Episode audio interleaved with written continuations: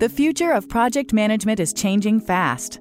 On Projectified with PMI, we'll help you stay ahead of the trends as we talk about what that means for the industry and for everyone involved.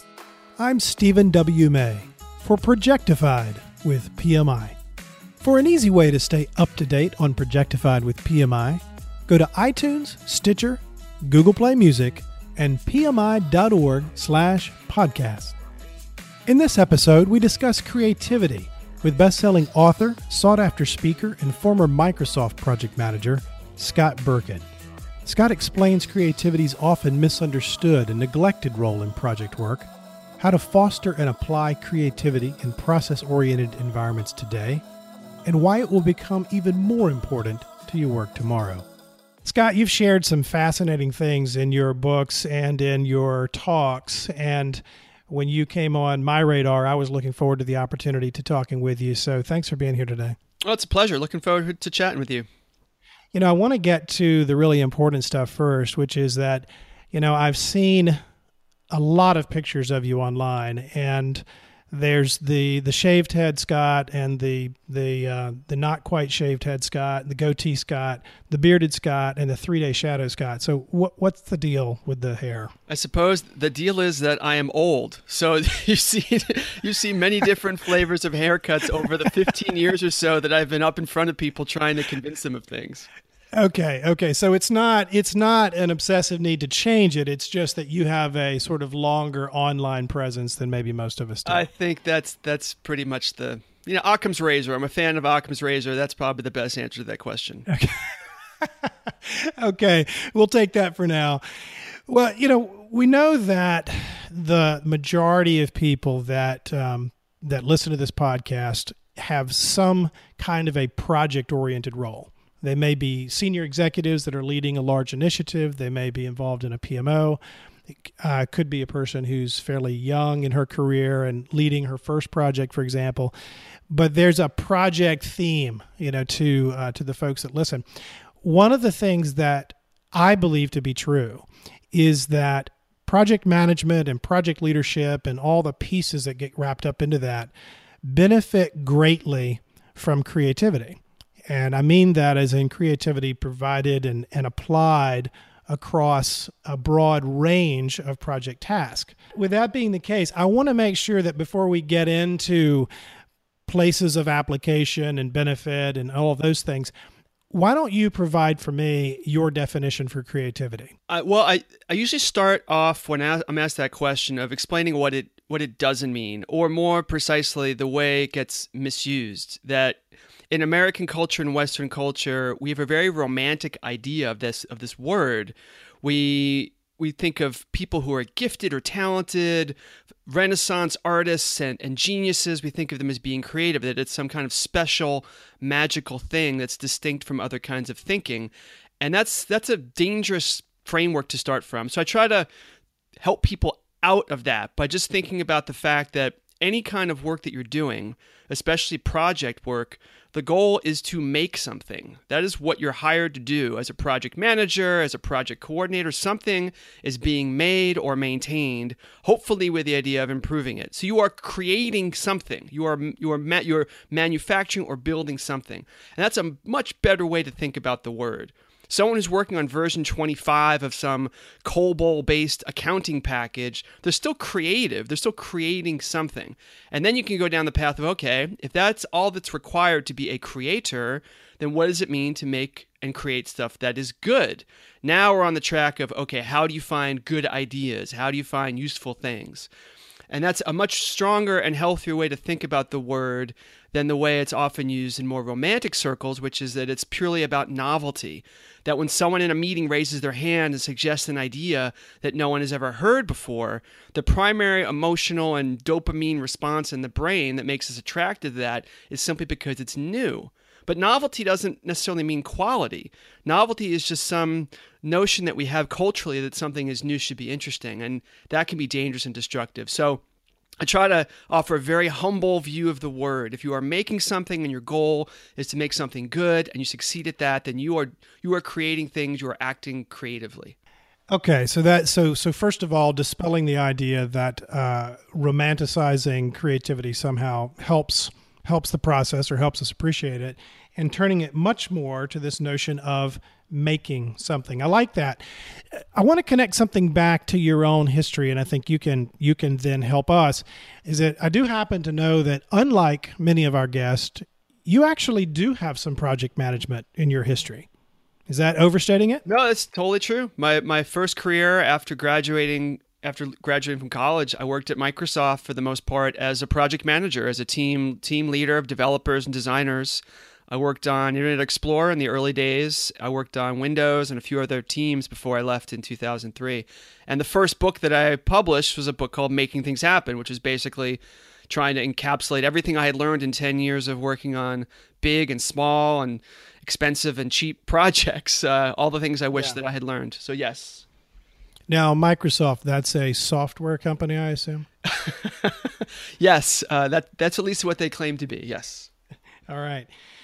So, connecting back to that, when you reflect back on your experiences as a project manager, where is creativity relevant? And I'm using, of course, the definition that you provided a moment ago uh, the way you described creati- creativity and the way you think about it. Where is that relevant to the work of a project manager?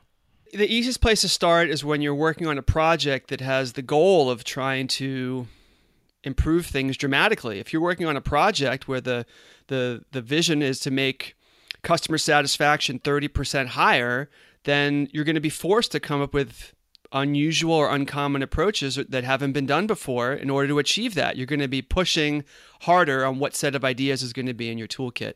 And so um, that's obvious. If your goal as a project manager, even if you are the most conservative, bureaucratic, process oriented project manager, that you love checklists and you love Gantt charts and you love met- metrics for everything. If your goal is to make things 30% better or 50% better in some way, you're going to be forced to be creative and to force to find solutions and study the history of the problem you're trying to solve, to find approaches that had been abandoned or forgotten. You're going to be pushed to go harder. And um, I think I think creativity then the sense of projects falls out of the charter for the project and what the vision that the the boss or the executive has for what the product or the thing you're making is supposed to be. So that to me reminds me of something you have described again in other places, which is the importance of defining good and who gets to decide the definition of good. So say say more about that and the role of the project manager when we think about uh, her role showing up every day in a place where she may not have defined the project, she may not have set the objectives for the project, but she shows up to lead and manage it every day. Connect that with this idea of defining good. It seems like a simple question what is good? But when you sit down with a coworker or a developer or a client or your boss, and and you get into the details of things, you realize there are some very different ideas of what is good or not. And arguably, what a leader does, a project leader or any kind of leader does, every time they're in a meeting, every time they're in a conversation, is they are either fighting for or they are defending some notion they have of what is good enough for the project. So this becomes actually a pivotal thing, a, a, pivotal question to, to answer. It, you could you could say that you could do everything right, but if the team doesn't succeed, it's because they didn't make good enough decisions, or they didn't manage the project good enough, or they didn't they didn't spend the time to investigate enough good ideas to, to succeed. So I can't think of a more important question for uh, someone who's working project management to be good at answering. Sometimes you're in an argument with important people in a room and you realize as the project manager, this is a waste of time because any of the ideas being discussed are good enough. So why are we spending two hours arguing about this? A project manager that ends that conversation and says, "Look, uh, you pick this one, and, and Sally will pick the next one." That they're helping the project by simply deciding the decision is good enough no matter which end of it it is. And the same thing is true on the other end of it. If if uh, everyone in the room is in, in, has strong consensus to go in one direction, but the project manager thinks this is terrible, this is so far below the expectations we've set with our client and customer, and they they do the twelve angry men thing where they're going to change the position of everyone in the room. That's also fighting for what is good. So I think that's a great a great question to ask. There's actually a chapter in the book about what is good, in the book The Dance of the Possible, which is my the book my most recent book about creative thinking because I think no matter how creative you are or not, someone has the power to decide is this good enough or not good enough, and that will determine what create what, what creative means or what approaches are you should take in order to to live up to that standard. Yeah. I think that's I think that's brilliant and I think both in terms of the importance of defining what good means and when is good enough, but being really, really clear on who gets to decide. Absolutely. Sometimes that's more important than uh, what they decide or not. It's just uh, having everyone when they walk into a contentious meeting to know at the end of the meeting who the tiebreaker is, who has that kind of authority to just decide, regardless of what opinions have been heard in the room. That clarification of who has that authority is one of the key things that uh, a good manager or leader does, regardless of the context, creative or even just an engineering question or quality assurance question, that everyone knows who's going to make the call. Yeah. So, to make another connection, we have been talking to experts in artificial intelligence, automation, machine learning, robotics, digitization, and we will continue to in, in the pursuit of the goals of this show. When you think about a future that is increasingly more automated, increasingly more influenced by artificial intelligence, increasingly more digitized. What's the role of creativity in that future? Well, first of all, I'm a tech skeptic. I've written a lot of books about innovation and how progress happens. And I'm, I'm proud of all the technological achievements we have made in the world. But at the same time, I'm very dubious about our ability to predict A, what progress will happen and B, what its impact will be. I know that in the case of AI, every time I use autocomplete on my iPhone in a text message, uh, yeah. I'm really dubious about them taking over the AI taking over the world. I think that you should look at these cases where you even have controlled systems, which AI is supposed to be great at. Language is a controlled system, typed language especially. And we have the premier companies in the world with billion dollar valuations still failing to make these things work at a reliable level that isn't annoying almost as much time as it works. So, um, but but let's I'll run with a hypothetical though. So let's assume that that AI does continue to progress. It does get, get smarter and smarter. I think that one of the key things that anyone working in AI will tell you about the limitations of the kind of AI work that's done is the nuance of human relationships. This is not something that is easy to understand. This is not something that is programmatic. There's so much nuance to body language and facial expression and understanding different cultural contexts that I have to think is going to is will be the last thing if that any kind of super intelligent AI could even figure out. Uh, so what does that mean? It means that um, and I'm not even getting to the point about creativity yet. I think that the role that project managers play of being this com- this combination of intuition about human relationships and forming connections and making good decisions and leadership. It's this skill set that I think we very, very hard to replicate or to um, to eliminate. Creativity falls into the same way because to be creative in a useful way means not only are you capable of coming up with good ideas, but you're able to do it in a way that solves problems, and you're able to do it in a way that convinces people of their merit.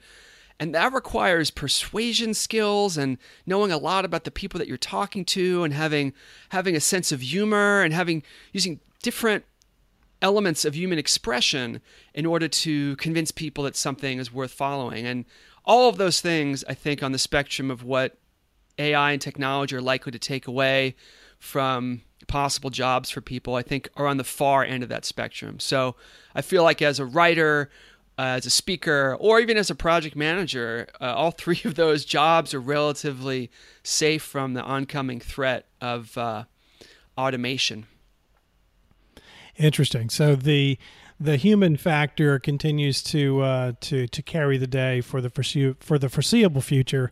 In uh, in your perspective, I think so. I think um, the the the at, at greatest risk are people whose job is defined by a process. That if my job is to follow a checklist or my job is to do these 10 steps every day, you're already doing something that's highly automated. It's just that you're the one who's following the steps, and those are the uh, the roles and jobs that are the easiest to automate, the easiest to develop a programmatic way to replace or to um, reduce the need for human interaction. Um, so that's on the other end of the spectrum is things that don't really re- require any nuance, they don't require any any empathy or able to read someone's um, what they you know, reading between the lines of what someone says. Um, so that that that's the opposite end of the spectrum, I think. Yeah. So I think you're making a case that creativity continues continues to be relevant into a a more automated future, uh, automated to some degree or another, and hearing your message about uh, you being a technology skeptic, which is funny, kind of coming out of a Microsoft past. That's okay, I suppose.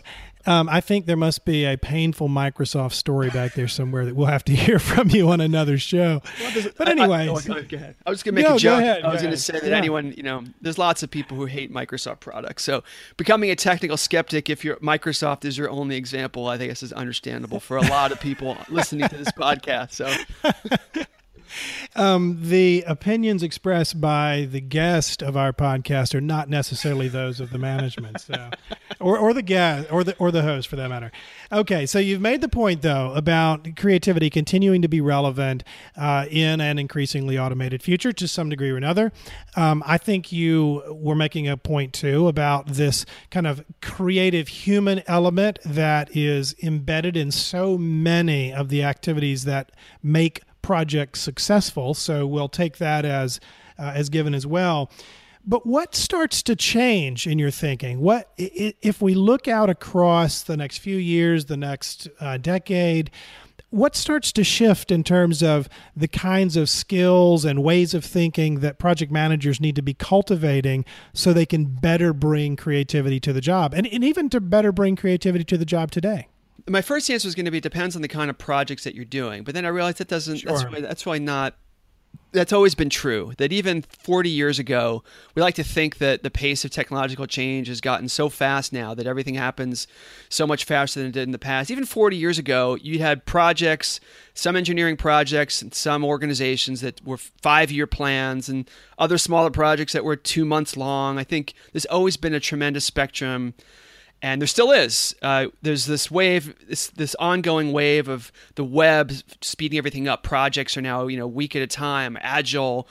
People using Kanban boards to track things over week to week. And sure, there's different skills that you need, or different a different attitude or psychology you need to manage short, faster schedules versus long marathon projects. But in all all projects in all shape, size, form, and budget, there's still this need to have good ideas for every part of the process. There's yeah. some decision yeah. that needs to be made about okay, we have the we have the requirements document, but now how are we going to design something that fulfills these requirements? What are the best five alternative, you know, con- concept sketches we can make for how this thing is going to work? What are the best 10 concepts we should consider? There's some point in the process where idea generation is the the central thing that has to happen.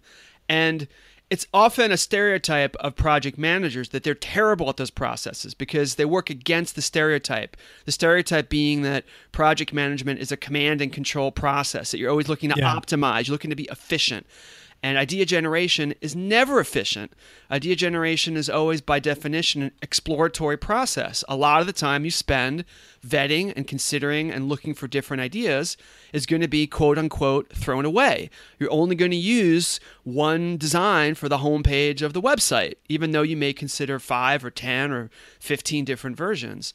So that's the that's the skill set where finding a project manager that knows how to switch gears that knows that when they're doing an idea generation, when the goal of a part of the process of this part of the schedule, the idea generation, they have to wear a different hat and they have to be less concerned about efficiency and less concerned about logic and be more open to exploring things and to trying things out. And my favorite word, which is probably a word I like much more than creativity, is to realize that they need to experiment. That in order to come up with an answer to this mm-hmm. question, yeah. find a good idea, we may have to do like three little mini projects where we try something out, we show it to a customer, watch them try to use it, learn something from it, get some usability feedback, and try again. We have to build that into the schedule to get an idea that's good enough to meet the vision for the project. And that's a skill set that I know many project managers who have, that they, it's part of their toolkit.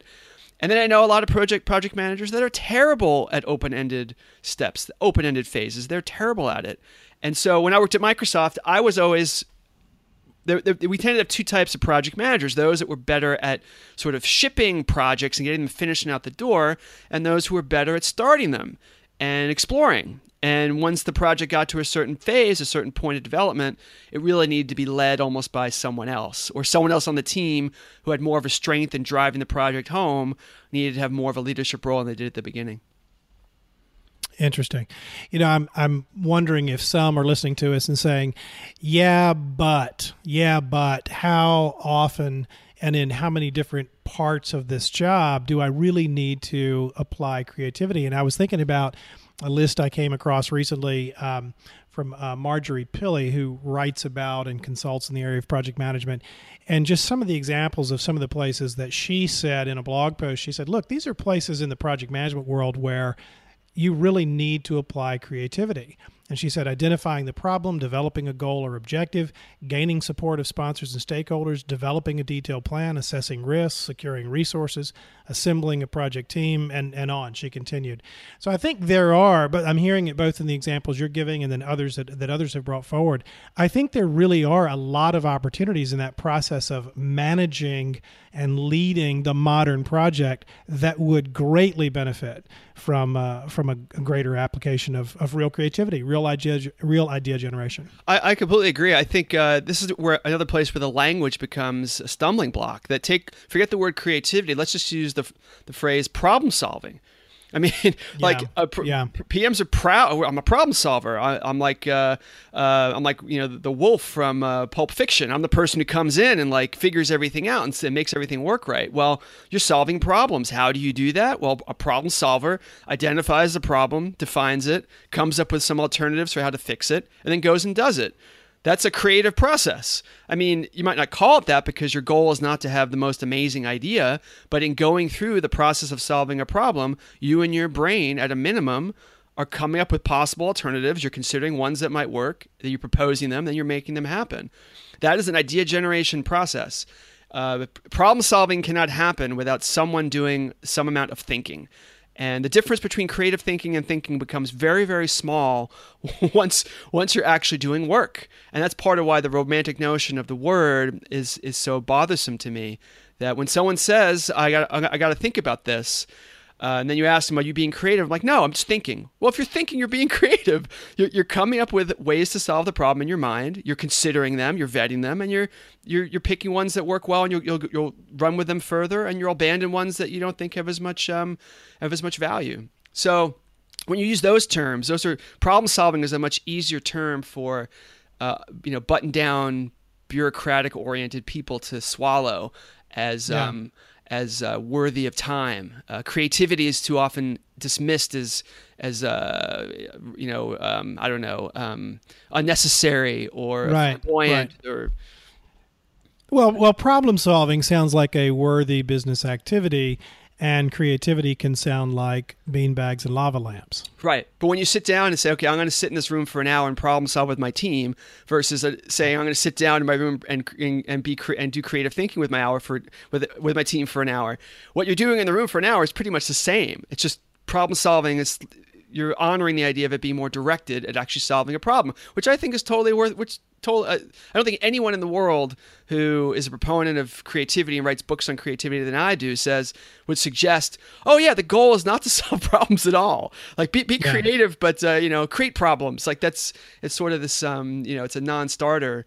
Um, but uh, anyway, problem solving is often the language I use when yeah. I'm trying yeah. to talk to entrenched teams that are a little bit more recalcitrant about about how to be better at solving problems, uh, I'll stick with the problem solving vocabulary.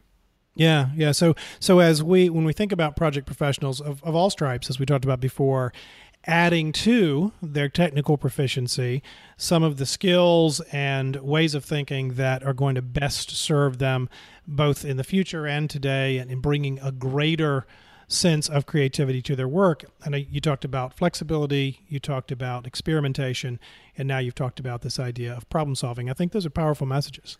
Well, thanks. I, I agree.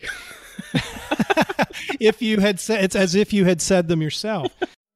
Well, after a valuable and thought provoking exchange on creativity and project management, we realized there was a lot more to explore on the subject. So we'll follow up with Scott Berkun in a future episode. For now, thanks for listening. For an easy way to stay up to date on Projectified with PMI, go to iTunes, Stitcher, Google Play Music, and pmi.org slash podcasts.